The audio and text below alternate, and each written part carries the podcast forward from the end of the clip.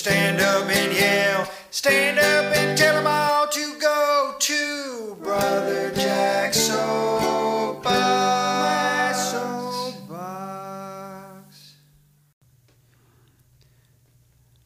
Well, brothers and sisters, I'm not trying to be a self-help guy. I'm not trying to give out any kind of free advice that you didn't ask for. I don't have the answers. I don't have any kind of self-improvement advice. I'm barely scraping by as it is, brothers and sisters.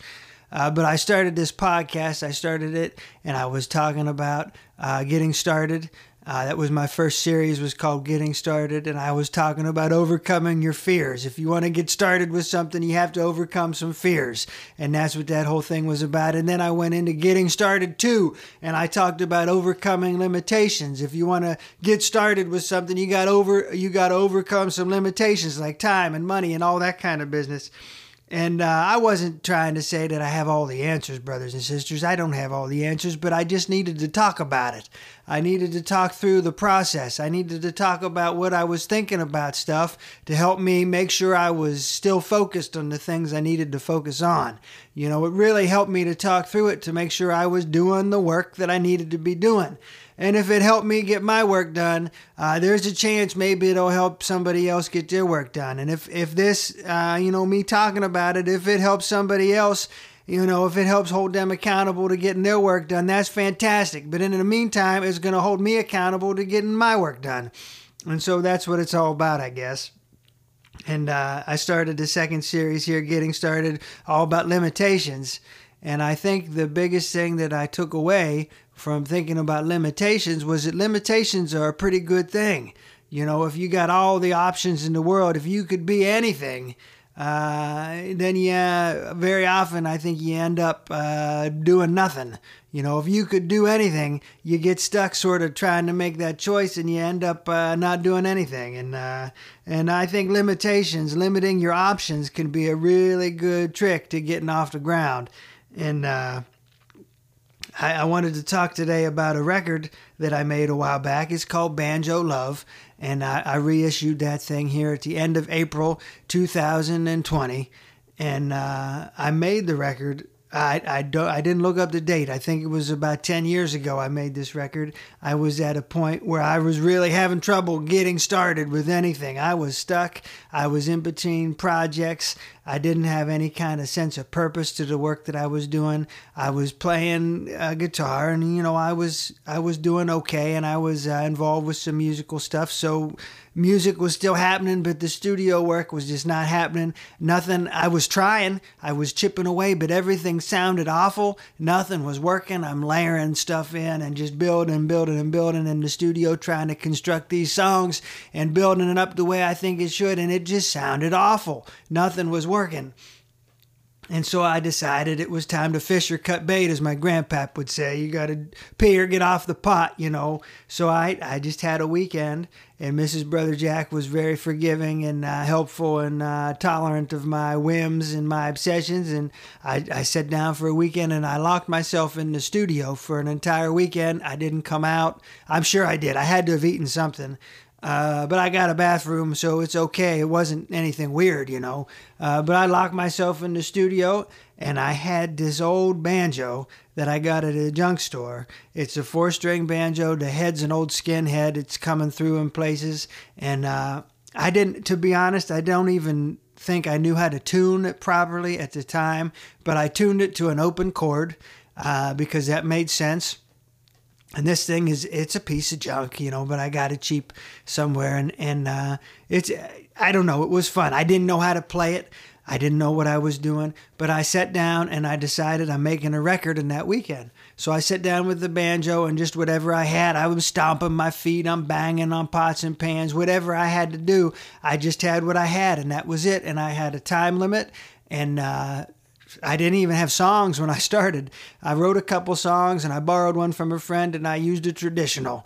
And I just pulling songs out of this thin air, you know, and stomping and carrying on and plucking on the banjo, and it was a good time, and we got through that project.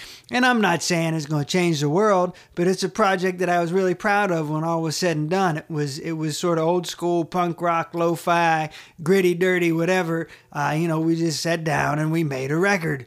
Limitations.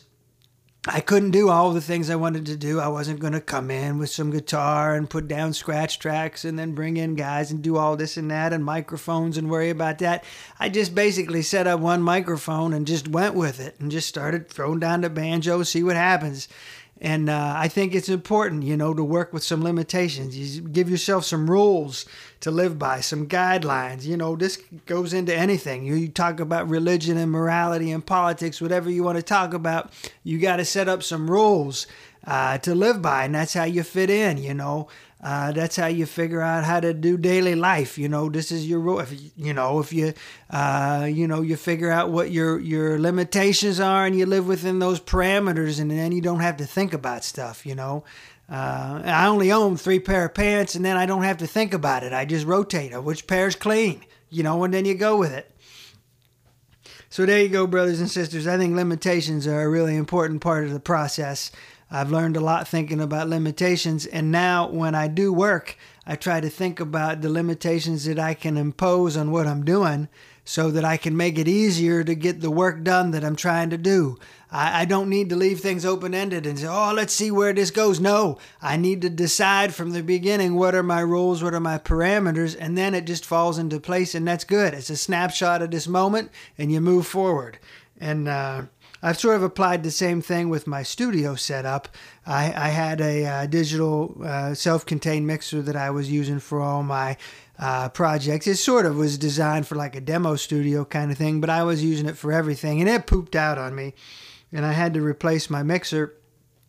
And I did some research, and I could have gone a lot of different directions, but money was a limitation that was real. I had to acknowledge the limitation of money. I couldn't get around that one.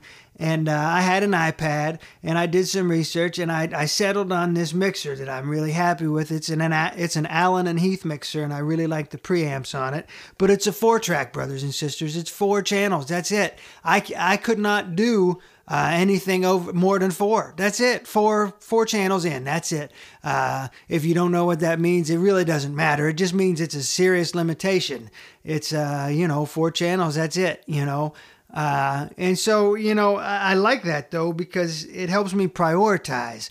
If I get myself in a position where I think I need a particular sound that would normally be done with more than 4 microphones or what have you, if I want to mic a drum set with like 8 microphones, like old school rock and roll style, then I got to prioritize. Is it really that important? And if I decide it is that important, then I need to find ways to make it fit my parameters, because this is what I've set up as how everything has to fit into this box. The square peg got to fit in this round hole one way or the other. So it really helps me to decide if something is worth it, if it's worth that extra hassle to figure out how to do it, or if I can find a better way. So it really helps me to think about doing things the right way. And I heard an interview the other day, and the guy was talking about making his music the most Spartan way possible. And I like that idea, referencing the old Spartans and sort of just deciding, was this necessary? Did this make the music better? I guess that was his point. Everything he added to it, did it make it better? If it didn't make it better, get rid of it. It's not necessary. And so I'm trying to approach that with my music, with my songwriting, with my production, how I'm putting things together. If this word does not make the song better, get rid of that word. And maybe I don't think about it quite that much. I just sort of go with it. But I think that's a good way to look at it. Apply those limitations. Think about it like a Spartan. Does it make it better? Do I need to carry this extra gear? Whatever. I don't know. You get what I'm saying, brothers and sisters. So I'm really happy with my 4-channel mixer. And if I can't do it on there, it's not worth doing right now. That's where I'm at in life. And it's good to have rules to force us to prioritize where we're at. And I tell you, I got a lot of plans for the things that I want to be doing right now. And then along comes a pandemic that nobody planned for. I mean, you can't plan for these things. But, you know, you get plans and then something happens and you got to change your plans. And so once again, that is a limitation. And you say, well, I can't bring in the people that I want to bring in to do the recording I want to do. So I got to change my plans and do something else. And now I find myself in the studio with a giant 10-gallon stainless steel kettle banging on it like it's a steel drum.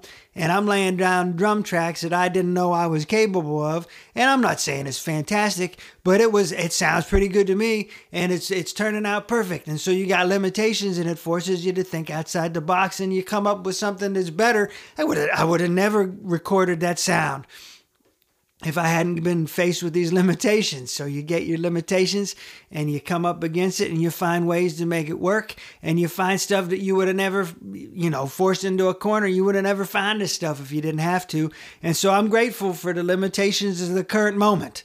My heart goes out to everybody that's struggling right now, and the fears and then the anxiety and the sickness and the death and all that. I get it. And, I get all that, but I'm grateful for the moment I have and the limitations that come with it.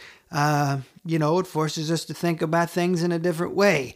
And so that's where I'm at with it, I guess, right now. I'm thinking about the situation in a different way. I'm trying to find ways to fit into the current rules, and it's making me prioritize what is most important. And I guess that's where we all should be right now. You got to sort of buckle down and decide what is the most important thing for right now. What is the next step I can take in the right direction that makes the world a better place? And that's the best we can do, brothers and sisters. So I guess this ends my whole series on getting started and limitations. That's about all I got to say about it. You know, limitations are not all that bad. You know, when we face with them, we got to figure out how we're going to make it work. And that's what life is all about. So that's all I got for today. God willing and the creeks don't rise, I will talk to you all again soon. Until next time, everybody stay fantastic. We hope you enjoyed this episode. Make sure you subscribe to our podcast so you don't miss any new content. If you want to support the show, the best thing is to share us with a friend.